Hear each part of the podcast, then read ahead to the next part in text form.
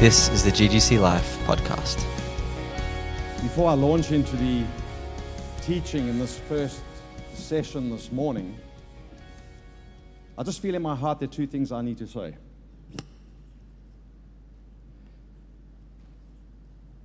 The Old Testament very clearly that the Philistines, in order to conquer the Israelites, took the blacksmiths captive. They actually removed the blacksmiths out of the land. And so the scripture tells us that when it came to the day of war, only Saul and Jonathan had swords. I want to tell you this morning that fivefold ministry are the blacksmiths of the church. It's not the blacksmiths who go to war, but the, the, role, the role of a blacksmith is to equip you, the soldiers, to wage war together in partnership with fivefold ministry. Amen? It's not for the blacksmiths to show how good they are at wielding swords. And then we go home. But it's to equip you, the army of God, the end time army of God, to wage war. Amen? Fivefold ministry is also like the attendants of the bride. To get the bride ready for the return of the king, for the groom. The bride belongs to the groom, fivefold ministry of the bridal attendants, getting her ready, equipping her. And so when she walks down the aisle, you get the picture. It's all about her. Amen? Let's pray. Heavenly Father,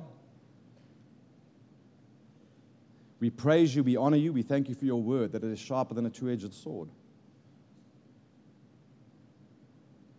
We present our hearts afresh to you this morning. It's been a good feed this week, Father, and we ask for grace for more.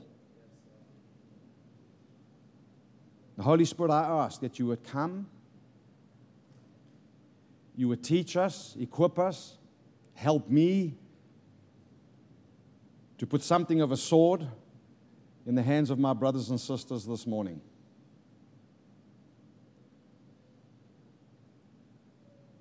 I ask this in the precious name of Jesus Christ. Amen. I'm actually have the privilege of, firstly, Leo, thank you for the honor of preaching from your pulpit. It's truly an honor, it really is. I'm going to preach and teach in these two sessions on the unchanging king and the unshakable kingdom. I want to teach you about the kingdom of God. We've just come through the most profound week in the Christian calendar. And that week is called Passion Week, which began with Palm Sunday or the triumphal entry and ended with Resurrection Sunday, which was Easter Sunday. But after Easter Sunday, after Resurrection Sunday, 50 days passed before Pentecost,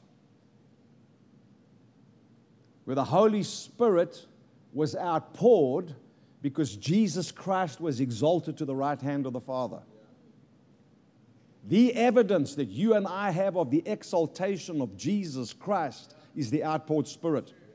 And every sign, every wonder, every miracle, every act of justice, every righteous deed in the name of Jesus Christ is evidence of the exaltation of Jesus. Amen? That's why it is inexcusable to have a powerless church. It is inexcusable to have a powerless church.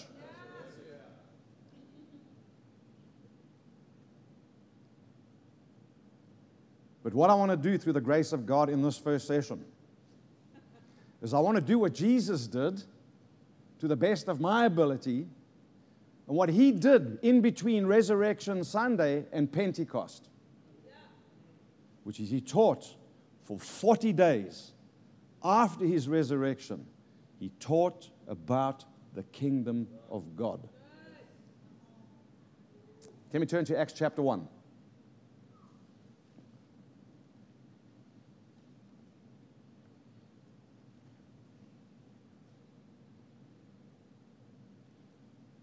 Can we go back to my first slide, please? Slide one. I'll tell you when to change them. Now, I be, I'm just. None of these slides look like Jesus. I just want you to know that. Okay? I know he's not a, as in New Zealand we say, Pakeha. He's not a white guy. I love art. So I know that's not Jesus. Okay? I'm just putting that out there because it's amazing what actually happens when you preach. Acts chapter 1.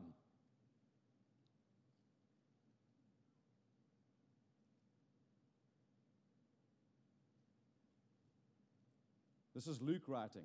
In my former book, Theophilus,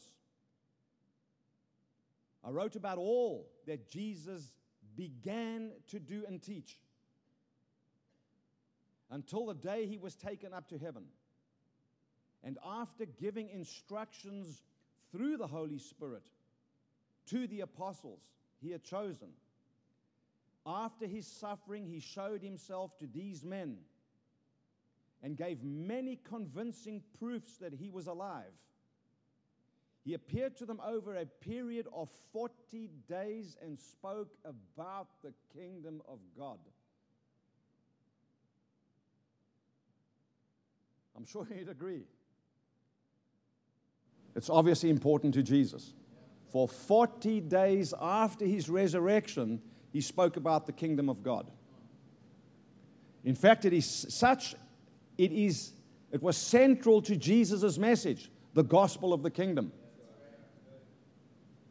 John the Baptist, the forerunner of Jesus, proclaimed the gospel of the kingdom of God and said, Repent, for the kingdom of God or the kingdom of heaven is at hand. Jesus begins his public ministry proclaiming the good news of the kingdom of God. He continues his ministry to proclaim the good news of the kingdom of God. In fact, in Luke chapter uh, 4, verse 43, Jesus states the reason why he was sent. When they tried to prevent him from, go, from leaving a particular location, he said to them, I must go to the other towns to preach the gospel, the good news of the kingdom, because that is why I was sent. He sends out the 12. What does he tell them to do? Go and preach the gospel of the kingdom of God, heal the sick, cast out demons, cleanse the lepers, raise the dead. Freely you have received, freely give. He sends out the 72. What does he tell the 72 to do? Wherever you go, whatever town or village you go into, preach the gospel of the kingdom of God.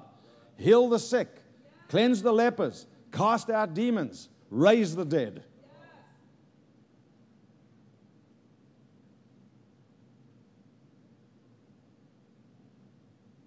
Jesus said that the end will come when this gospel of the kingdom is preached to the whole world and then the end will come. The gospel of the kingdom. Now, the scriptures do say, Paul the Apostle says, what is of first importance is that Christ died for your sins. That's of first importance. But do you know that every eh, all these instructions, when you go through the, the Gospels, all the instructions from Jesus Christ to the disciples, from the announcement and proclamations of John the Baptist to Jesus proclaiming the good news of the kingdom and demonstrating the reality of his rule and reign, to the, the 12, the 72, do you realize that every instruction for them to go out and preach the gospel preceded the cross? It was before the cross. I want you to pause and have a Selah moment on that.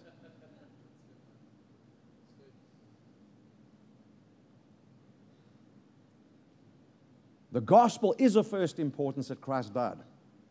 But when they went out to preach the good news of the kingdom of God, Jesus had not gone to the cross yet. In actual fact, they had no idea of the cross.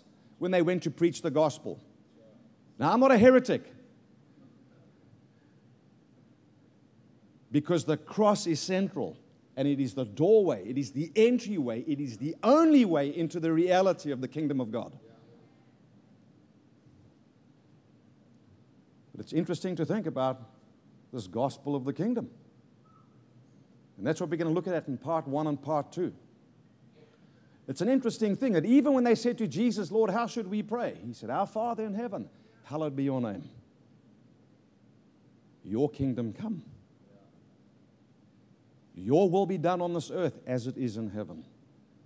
Even in praying, he taught them to pray for the kingdom of God. I think we can agree it's very important to Jesus Christ. And we see the sweep of this proclamation of the gospel message all the way through the book of Acts.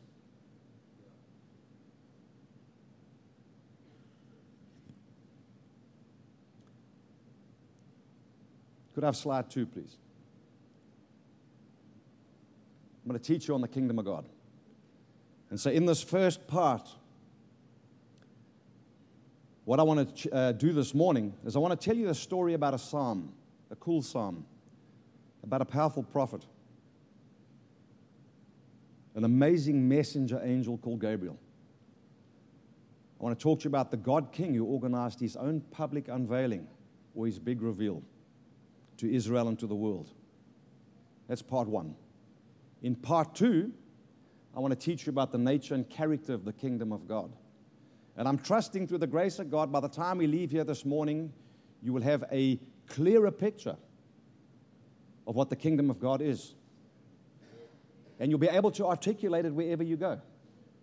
Because if it is such an important message and it should be the central culture of every single church on this planet, a gospel centered culture, not a peripheral add on or extra, there's a shift that needs to come in the body of Christ on the planet today. And that's the centrality of the gospel of the kingdom of God, of which the cross is at the center. Amen. Amen. Which we're going to see this morning. And so we're going to look at Give me slide two, please. I want to talk to you about the triumphal entry, Palm Sunday. We're going to read our key text is Matthew chapter 21. We're going to read from verses 1 to 22 for those taking notes. And we're going to read the account also in Luke chapter 19, verses 38 to 44. But before we do, I want to tell you a backstory.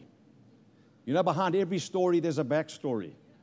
I heard someone once say, if you don't know the backstory, just shut up. Every person's got a backstory to why they do what they do, the way they behave. With, you know, you understand what I'm saying?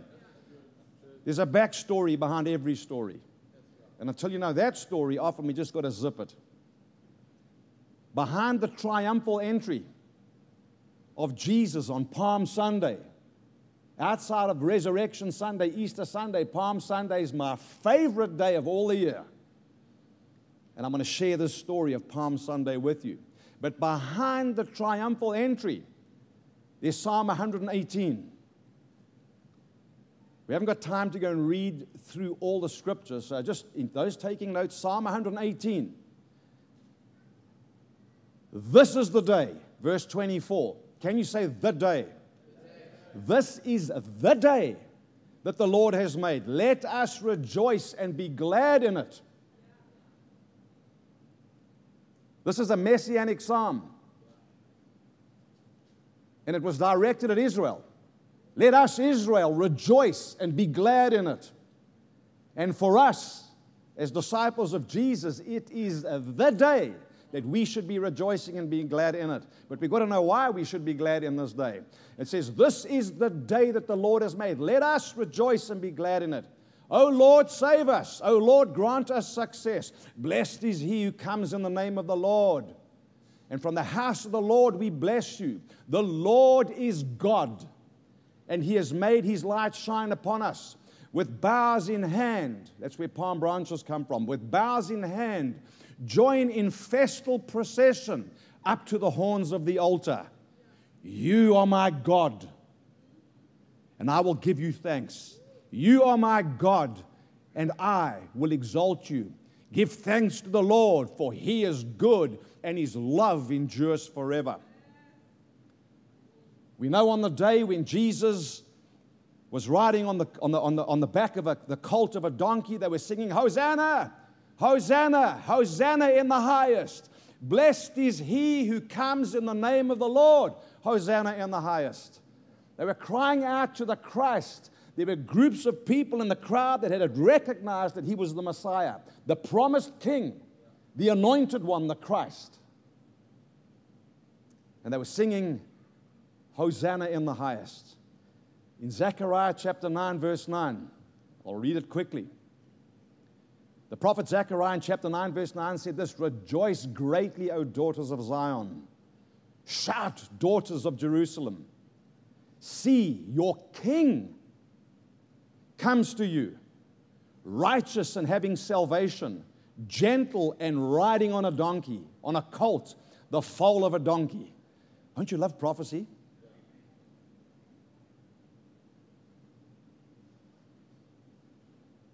This lady prophesied over me two days ago.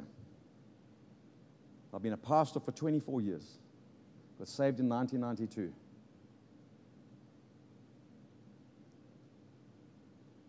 And she's got no idea what she said, but she was just saying what God was saying.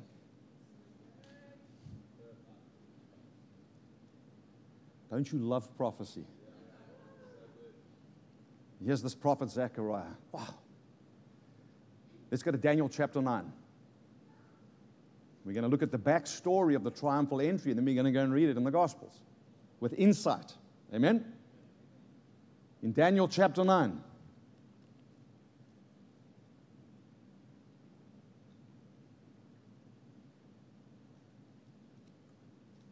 First off, can we go to chapter 1 very quickly so I can put chapter 9 in context? In Daniel chapter 1, verse 1. In the third year of the reign of Jehoiakim, king of Judah, Nebuchadnezzar, king of Babylon, came to Jerusalem and besieged it. And the Lord delivered Jehoiakim, king of Judah, into his hand, along with some of the articles from the temple of God. These he carried off to the temple of his God in Babylonia and put in the treasure house of his God. Let's go to chapter 9. Context here is that the Babylon has conquered Israel. Israel have been taken into captivity. Amongst those who are taken into captivity in, Bab- in Babylon is a young boy by the name of Daniel, Daniel the prophet, with his mates, Shadrach, Meshach, and Abednego. Chapter 9, verse 1. In the first year of Darius, the son of Xerxes, a Mede by descent, who was made ruler over the Babylonian kingdom. In the first year of his reign, I, Daniel, understood from the scriptures, according to the word of the Lord given to Jeremiah the prophet, that the desolation of Jerusalem would last 70 years. So let me pause and give you context. The prophet Jeremiah prophesied that Israel would be taken into captivity by the Babylonians for 70 years. It was a prophecy. Now you've got 70 years later, after the captivity. Here is Daniel the prophet reading Jeremiah the scroll. And he goes, Hello. Hello. The 70 years are up. Now, for the prophets and those who've had prophetic words, I think this is one of the best teachings on what to do with a prophecy. What does Daniel do? He cries out to God, he fasts and he prays. And he wages warfare and he cries out to God.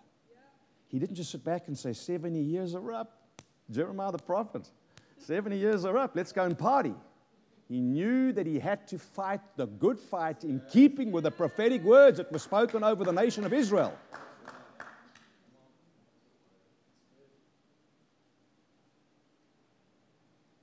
Paul said to Timothy, Fight the good fight. following the prophecies that have been spoken over you. You've got to wage war over the things that God has said. God gives things in seed form. You've got to take them, as Cliffy said, into, the, into your spiritual womb and you've got to travail. And it's exactly what David did. I mean, Daniel did, because it actually says that he, he says in verse 4 I prayed to the Lord my God and I confessed, Oh Lord, the great and awesome God who keeps his covenant of love with all those who love him and obey his commands. Then he goes on and he confesses his own sin and the sins of his people.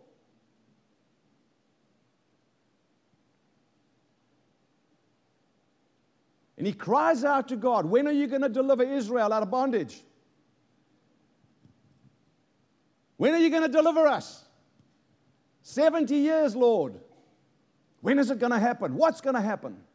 When are you going to redeem Israel? And I love this. Steven Spielberg could not have dreamt this or even thought this up. Let's go to verse 20 of chapter 9 of, of, of, of Daniel. What I'm doing is giving you the backstory to Palm Sunday.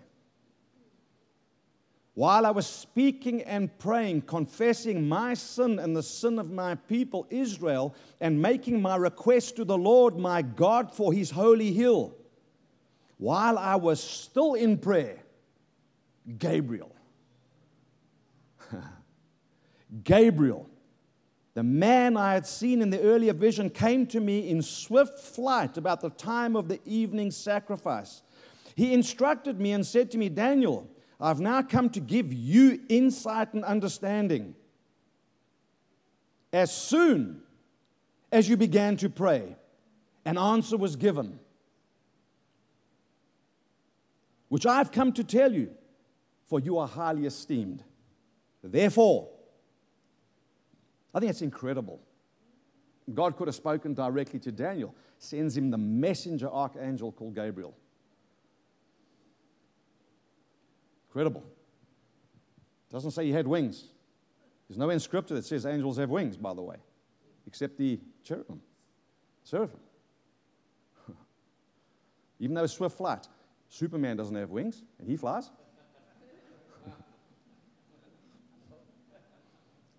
The fault of all these pictures at the back.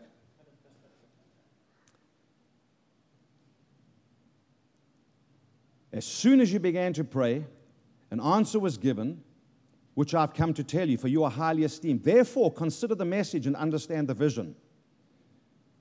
I'm going to read this verse, I'm going to interpret it, and we're going to move on to the triumphal entry.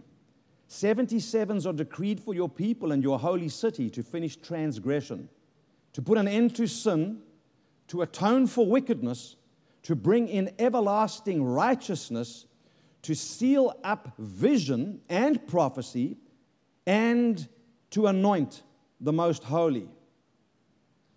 And then, verse 5, he says to Daniel, Know and understand this. From the issuing of the decree to restore and rebuild Jerusalem, until the anointed one, the holy ruler, comes, there will be seven sevens and 62 sevens. It will be rebuilt with streets and a trench, but in times of trouble. After the 62 sevens, the anointed one will be cut off. In other words, crucified. And will have nothing.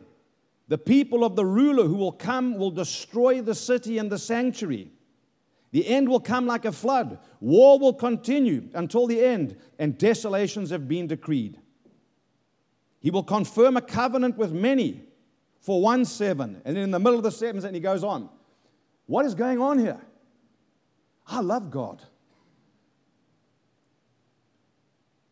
I love the fact that he gives you riddles. It's like orienteering. Go to this coordinate and look for this clue. When you got that clue, go to the next clue. The book of Proverbs says it's to the honor of God to conceal a matter and to the honor of kings to reveal it. Kings, you, to seek out what God has concealed. That's why I spoke in parables, not to make simple stories. what is going on here? Now, I haven't got time to really unpack this, But he does speak of the anointed one being cut off, which is the crucifixion of Jesus Christ. He does talk about the city being laid siege. Do you remember the disciples said to Jesus, Jesus said, oh, look at, the, they said, uh, Jesus, look at the temple. Wow, look how awesome it is. And Jesus said, not, not one stone will be left upon another. Do you remember he said that? Well, in AD 70, the 5th, the 10th, the 12th, and the 15th Roman legions, under the leadership of Titus Vespasian, laid siege of Jerusalem and sacked the temple. They removed every stone and killed a million Jews in one go. Incredible. That's in this. That's what happened. But Gabriel says to Daniel, You have been crying out and praying for the redemption of Israel and the redemption of obviously the world, because it's through all nations, through you, that people will be blessed. What is he saying? Well, let me tell you what he is saying.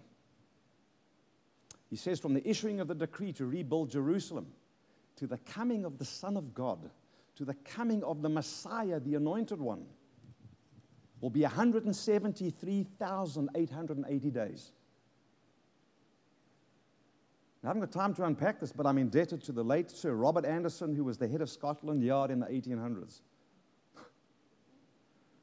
173,880 days. The issuing of the decree was the trigger to rebuild Jerusalem. The book of Nehemiah tells us that Artaxerxes Longimanus in Nehemiah, it's got the date, he issued the decree for Jerusalem to be rebuilt. The date is in Nehemiah chapter 2. Go and have a look at it. And that was the 14th of March, 445 BC. Track with me. This has all got to do with the kingdom of God. The 14th of March, 445 BC, Artaxerxes Longimanus issues the decree rebuild. Now we know the Romans changed the calendar. The Jewish calendar and the Bible calendar is 360 days a year, not 365. So Gabriel says to Daniel, from the issuing of the decree, I want you to count 173,880 days. And God is going to have his unveiling on planet Earth. The Son of the Most High God is going to reveal himself and he's going to redeem Israel and redeem the world. Do you know what date that was? The 6th of April, 32 AD, Palm Sunday.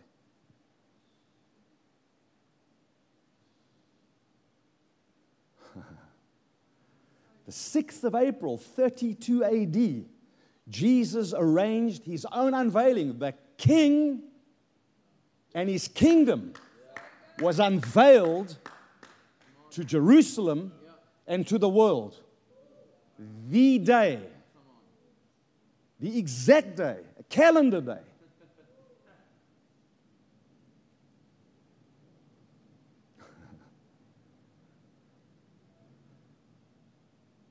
And so the heading of that first point was this the triumphal entry is kingdom revealed. Kingdom revealed. Let's go and read Matthew chapter 21. You now have the backstory, something of the backstory. Matthew 21 from verse 1.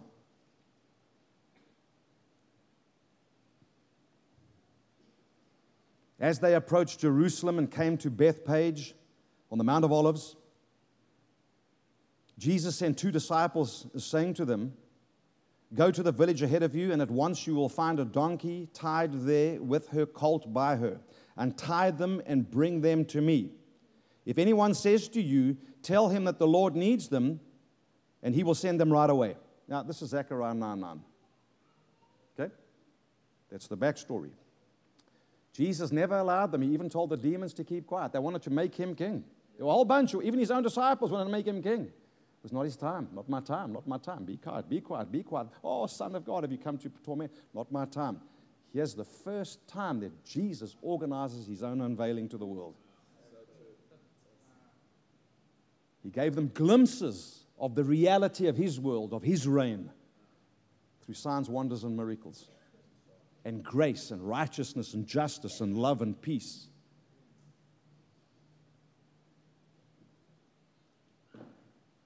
The kingdom of God, the Father, is revealed in and through the person and the works of Jesus Christ. Amen. Verse 4 This took place to fulfill what was spoken through the prophet. Say to, the daughter, say to the daughter of Zion, See, your king, your king comes to you, gentle and riding on a donkey, on a colt, the foal of a donkey. The disciples went and did as Jesus had instructed them. They brought the donkey and colt, placed their cloaks on them, and Jesus sat on them. A very large crowd spread their cloaks on the road, while others cut branches from the trees and spread them on the road. The crowds that went ahead him and those that followed shouted, Hosanna to the Son of David. Psalm 118. Blessed is he who comes in the name of the Lord. Hosanna in the highest, which means God save us. God save us. When Jesus entered Jerusalem, the whole city was stirred and asked, Who is this? Who is this? The crowds answered, This is Jesus the prophet from Nazareth in Galilee. My brothers and sisters, if you see him as a prophet only, like in his own hometown, and that's your context, we're going to see in a moment. You'll just lay your hands on a few and they'll get healed. But you see him as the Messiah, the Son of God, the Christ, the Anointed One. You'll be Like, a, a, a, what, what town did he go to after, after Nazareth? No. Help me here. He went from Nazareth to Gennesaret. Come on, are you with me? You can either be a Nazareth group of people, miracle here and there, or Gennesaret. When he came to Gennesaret, they ran all over the countryside with their stretchers. They took the sick and the, the, the lame, the oppressed. You know what it actually says? He healed them all. The leaders that are here, you've got to learn to build the Gennesaret culture in your church. Rather than a Nazareth culture where it's a little healing here or there. We've got to break through. Amen. Do you agree? Good stuff. Jesus entered the temple area. I love this and drove out those, all those who were buying and selling there. He overturned the tables on the money cha- of the money changers and the benches of those selling doves. It is written, he said, My house will be called a house of prayer, but you are making it a den of robbers. The Gospel of Mark takes it a little further. He says, My house shall be called a house of prayer for all nations. We're going to see the significance, the kingdom significance on all of these events in a moment house of prayer for all nations. The blind and the lame came to him at the temple. Where did they come? To the temple. Who is the temple of the living God today? The blind and the lame came to him at the temple and he healed them. But when the chief priests and the teachers of the law saw the wonderful things that he did and the children shouting in the temple area, Hosanna to the Son of David, they were indignant. Do you not hear what these children are saying? They asked him. Yes, replied Jesus. Have you never read?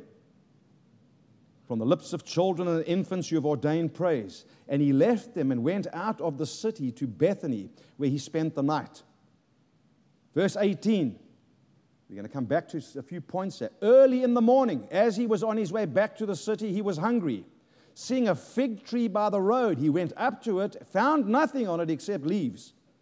Then he said to it, May you never bear fruit again. Is that slide up? Thank you. May you never bear f- fruit again. And when the disciples saw this, they were amazed. How did the fig tree wither? They asked. Jesus replied, I tell you the truth. If you have faith and do not doubt, not only can you do what was done to the fig tree, but also you can say to this mountain, Go throw yourself into the sea, and it will be done. If you believe, you will receive whatever you ask for in my name. If you very quickly can turn with me, please, to Luke's Gospel. And then we're going to look at some points.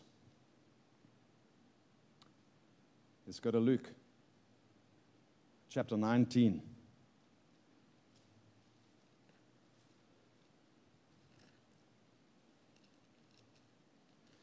I've had some people say to me, Michael, when you go through the Gospels, why are some accounts in one Gospel slightly different to another? Is it conflict?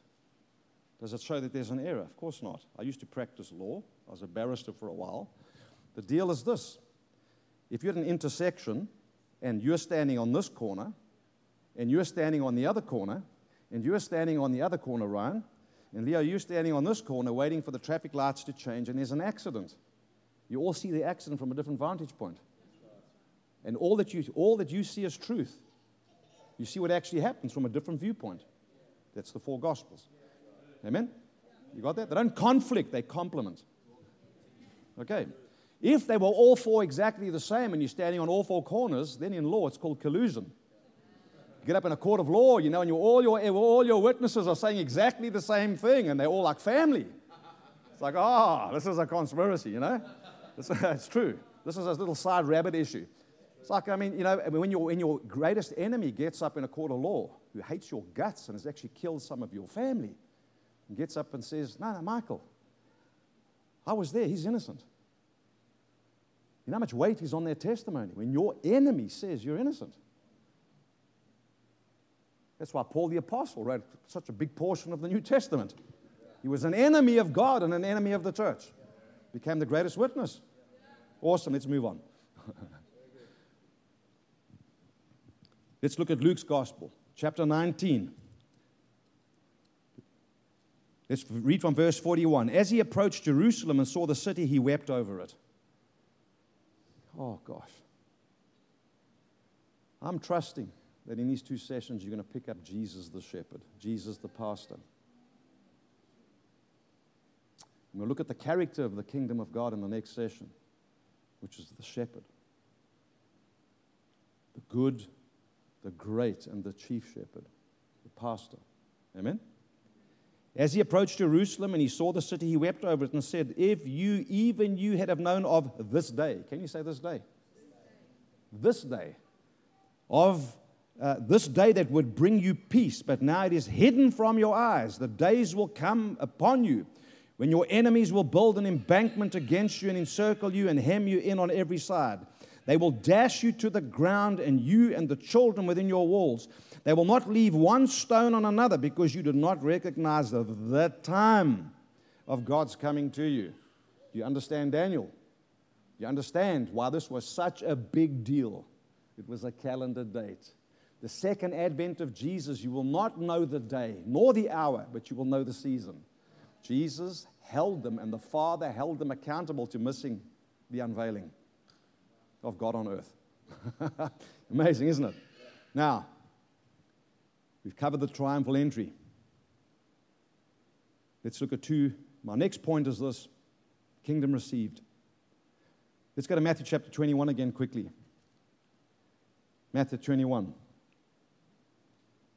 The first point with the triumphal entry was kingdom revealed.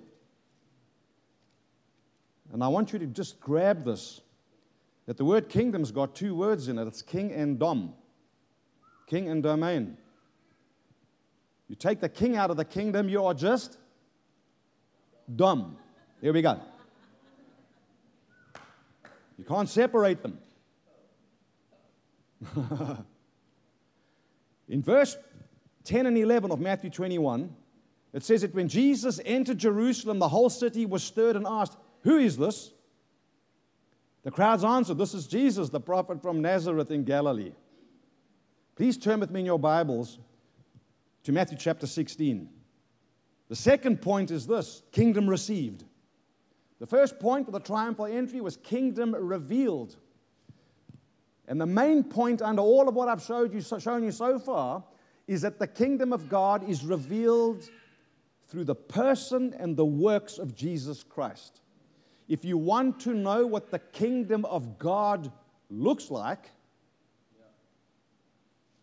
Christ likeness universalized. Christ likeness in everything.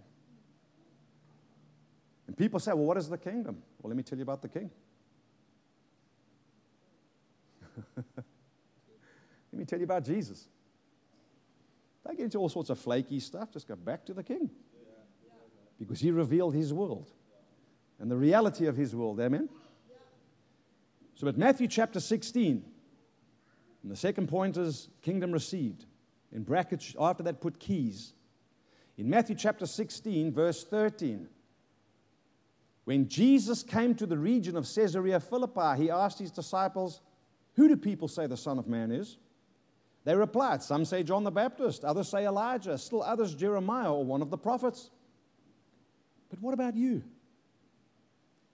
He asked, Who do you say I am? And Simon Peter answered, You are the Christ.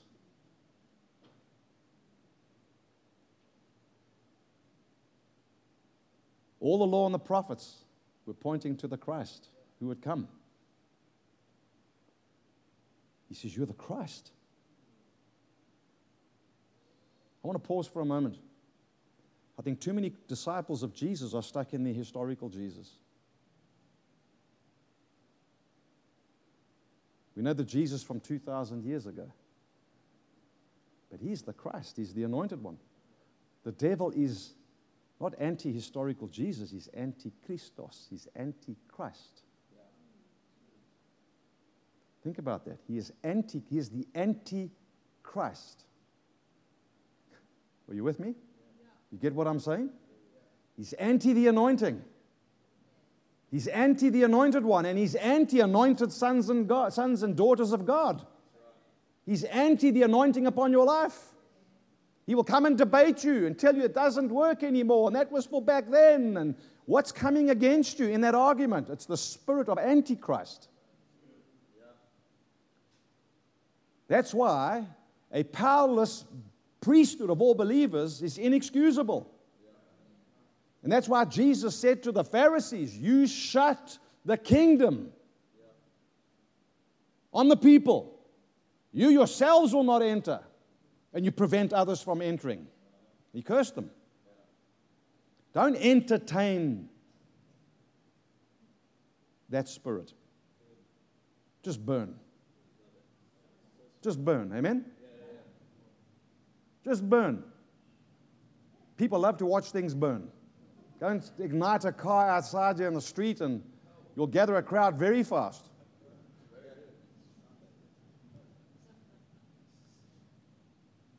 Jesus replied, Blessed are you, Simon, son of Jonah, for the, this was not revealed to you by a man, but my Father in heaven.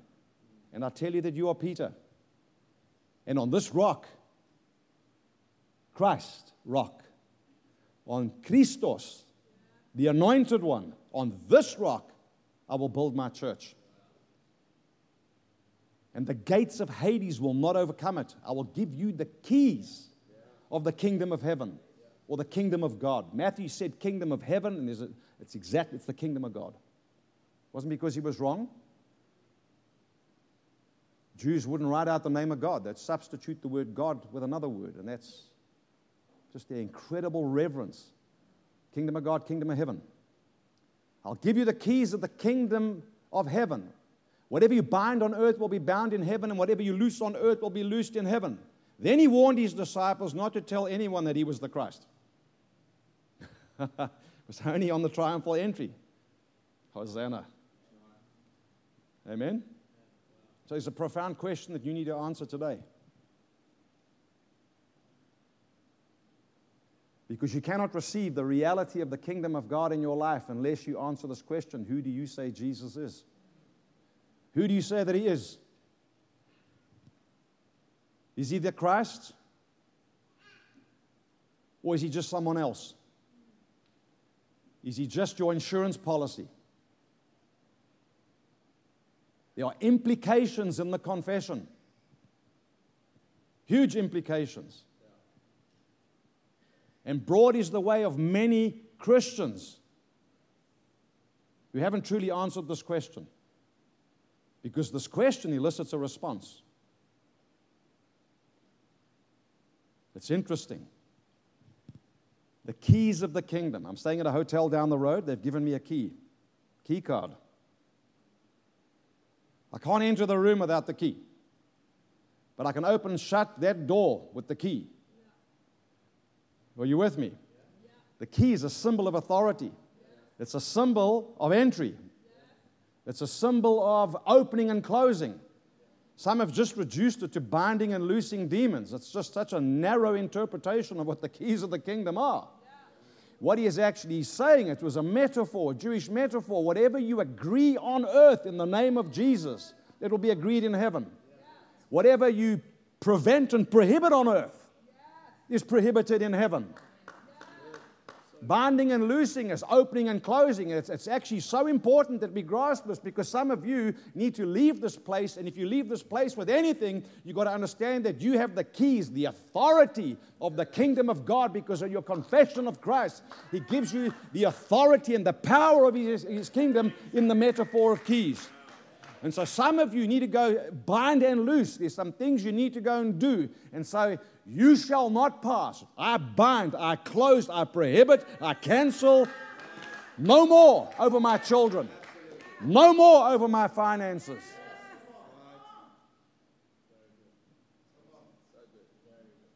Everything that exalts itself against the knowledge of who Jesus is, you have the authority to bind.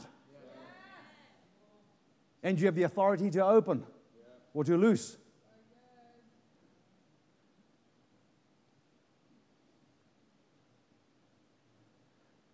That's why he's the Antichrist. He hates this.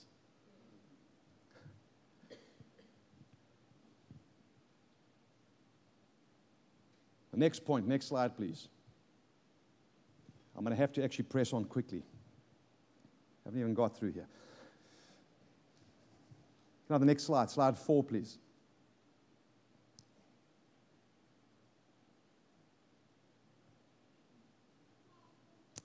Have you ever stopped to think why Jesus booted over the tables?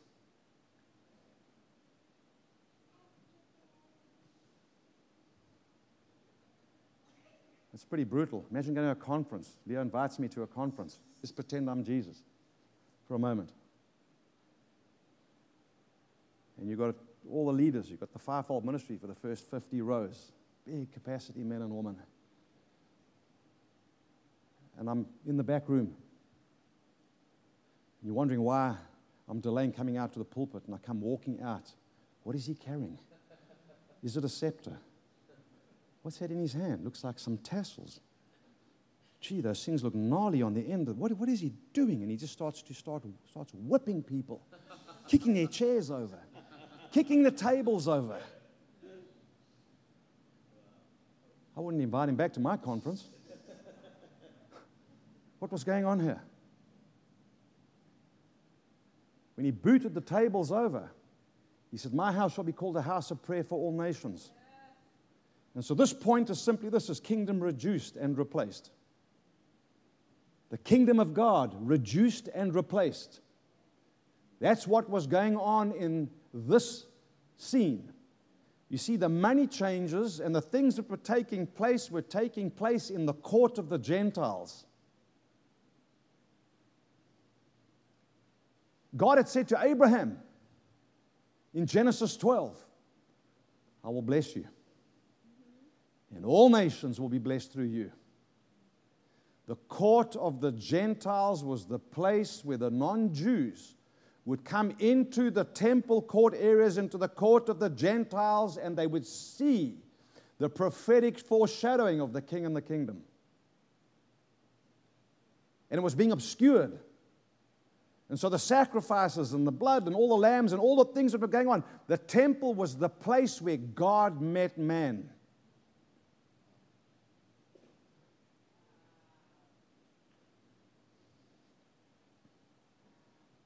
He said, My house will be called a house of prayer for all ethnos, for all nations. They were obscuring and depriving non Jews through what was going on from coming into the temple and seeing the foreshadowing of the king and the kingdom. The Lamb of God that would take away the sins of the world, that would engage God in the court of the Gentiles. And they couldn't go in because there was stuff going on. And so here really is the challenge for me and the challenge for us. I want you to, for those taking notes, take down Isaiah chapter 56, verses 6 to 7. Isaiah chapter 56, verses 6 to 7. I do want to say this the best interpretation of Scripture is not a commentary, but Scripture. Before you run to your commentaries, let Scripture interpret Scripture. And if you don't quite understand a passage, write it down and leave it. Then come back to it at a later stage before you hit a commentary. Scripture will always interpret Scripture. That's the way it's meant to be. Isaiah 56, I'll read it very quickly. It says this And foreigners who bind themselves to the Lord to serve him, to love the name of the Lord and to worship him. All who keep the Sabbath without desecrating it and who hold fast to my covenant, these I will bring to my holy mountain and give them joy in my house of prayer. Their burnt offerings and sacrifices will be accepted on my altar, for my house will be called a house of prayer for all nations. They had desecrated the, the court of the Gentiles and defiled the picture of, of the coming Messiah, the King and the kingdom. Isn't amazing? And that's why he booted. And so the application for all of us is simply this there's an individual application here and a corporate one. Is there anything in the court of the Gentiles in your own life? What tables would Jesus come and kick over in your own home, in your own heart, that are preventing your neighbors and the Gentiles, unbelievers out there, from coming to him? That is an application. How are you living your life? Are people coming into your court of the Gentiles because they are attracted to what is going on in your life? At a corporate level. And as a leader, this is a, for me, this is a shocking thing. For me personally, as a church leader. What are we doing as a church? What are we offering to the world? What do they see when they see us? What are we giving them? And please don't get me wrong, homiletics, hermeneutics, are we giving them uh, uh, Calvinism and Arminianism? Are we giving them, uh, uh, uh, are we giving them anointed, not anointed? Are we giving them, what are we actually giving them? Because my reading of Scripture is that we are to present to the world as the church the gospel of the kingdom of God the rule and reign of God. And we're going to see the nature and character of that kingdom in session two. Let me give you some shocking illustrations here. You know, honey, I shrunk the kids. Honey, I shrunk the kingdom. If you preach a gospel of salvation only, you've given a partial gospel. You've got people saved enough for eternal life hereafter, but not empowered enough for victory in life here now.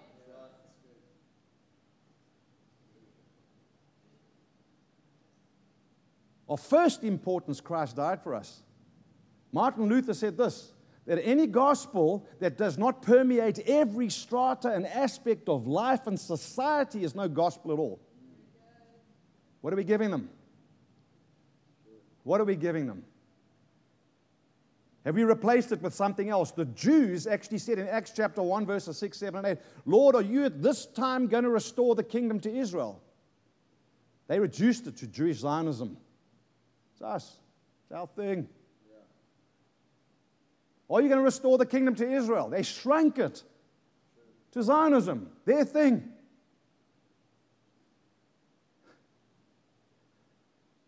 Isn't it amazing? Honey, I shrunk the kingdom.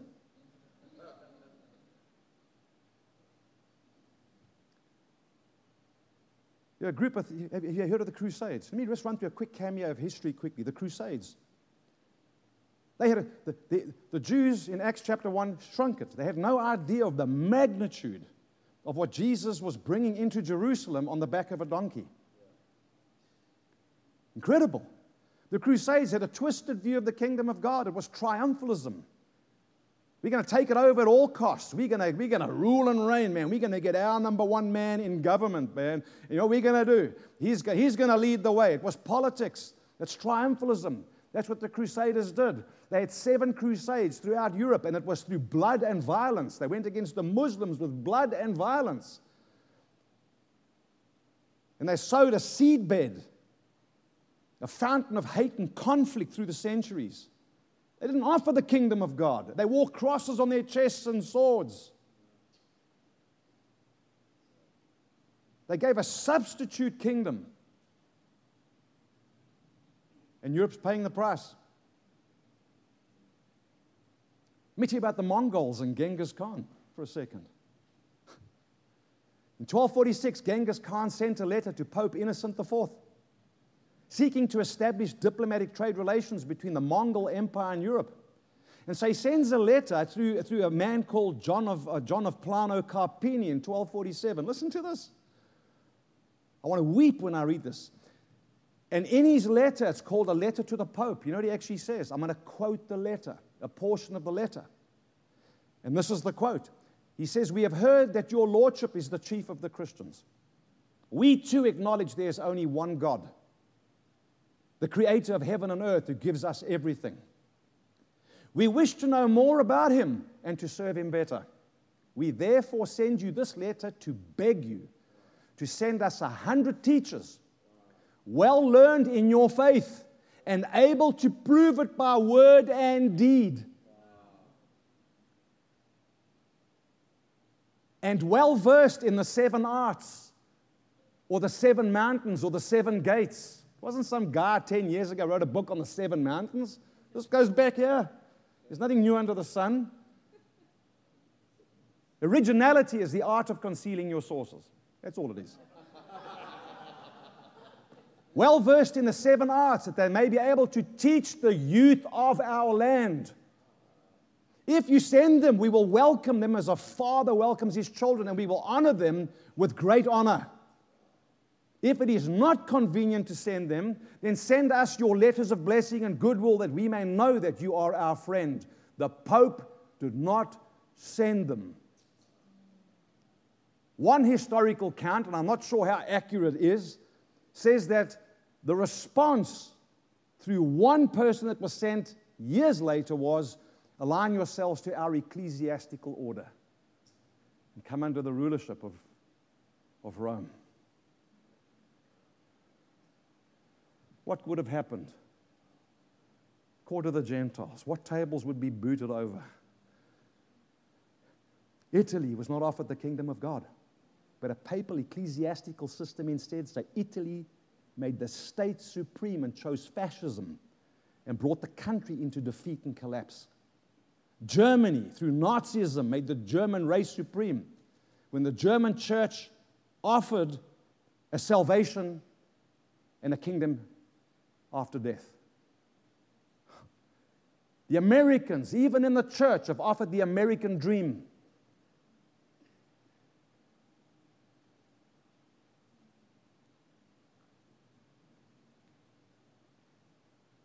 Oh. What are we offering the world?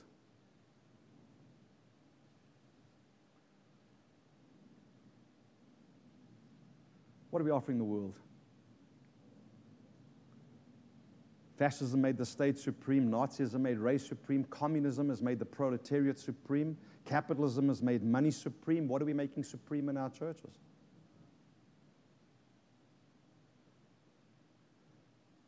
There's a tide that's rising. Gospel of the kingdom of God. We're offering them every issue except the kingdom of God.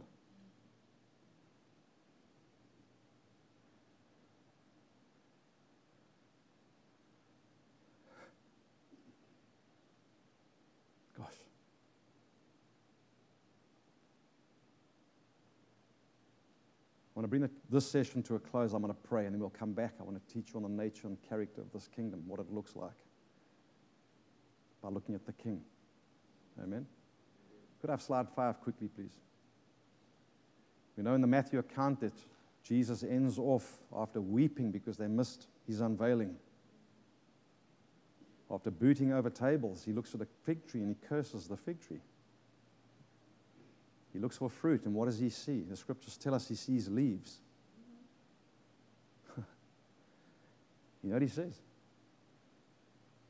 The kingdom of God will be taken away from you and given to a people who will produce its fruit. We're going to look at the fruit of the kingdom in the next session. This gives me shivers because the kingdom, he said, will be taken away from you and I'm going to give it to a people who will produce its fruit.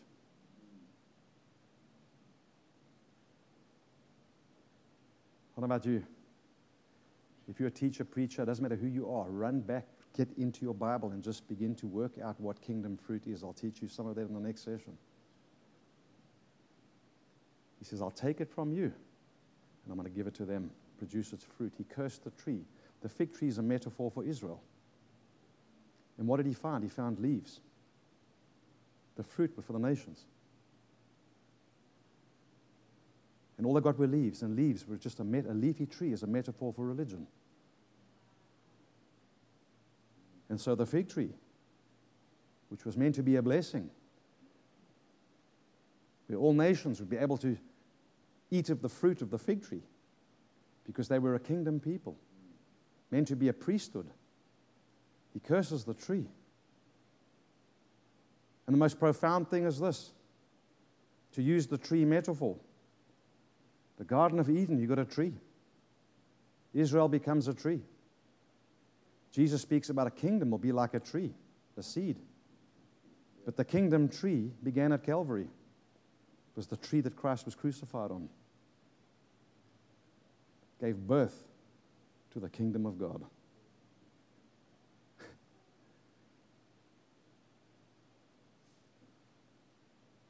Isn't it profound?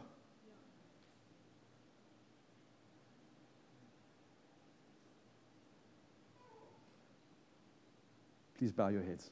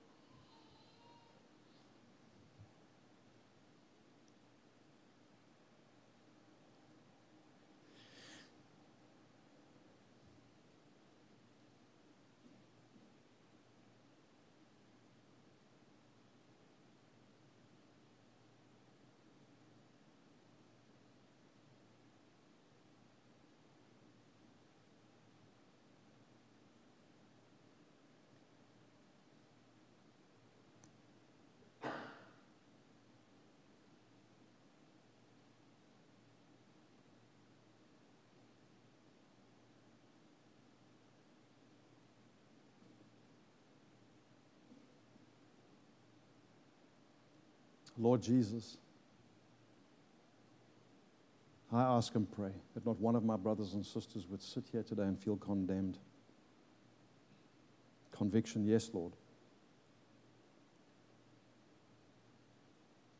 I ask and pray, Father,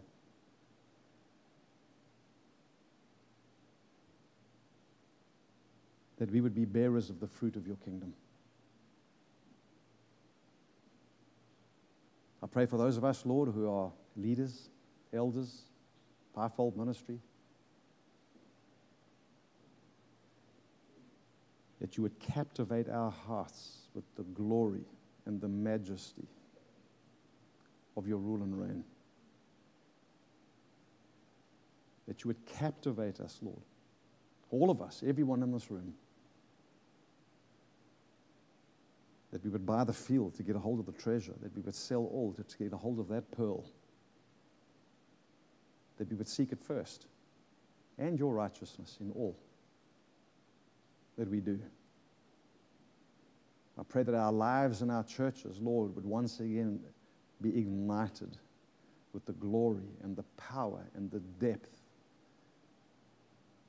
and the wisdom and the majesty of your rule and reign. I ask that in the precious, precious, precious name of Jesus Christ. Amen. Amen. Amen. Amen. We're going to take a break. All good? We're going to come back. Just paint some strokes. Make the kingdom clearer. Share a few more stories. And then we'll go home. I think. Bless you all. I mean, no one's moving. Um, any questions? Thanks for listening to the GGC Life podcast. We hope you feel encouraged. Be blessed.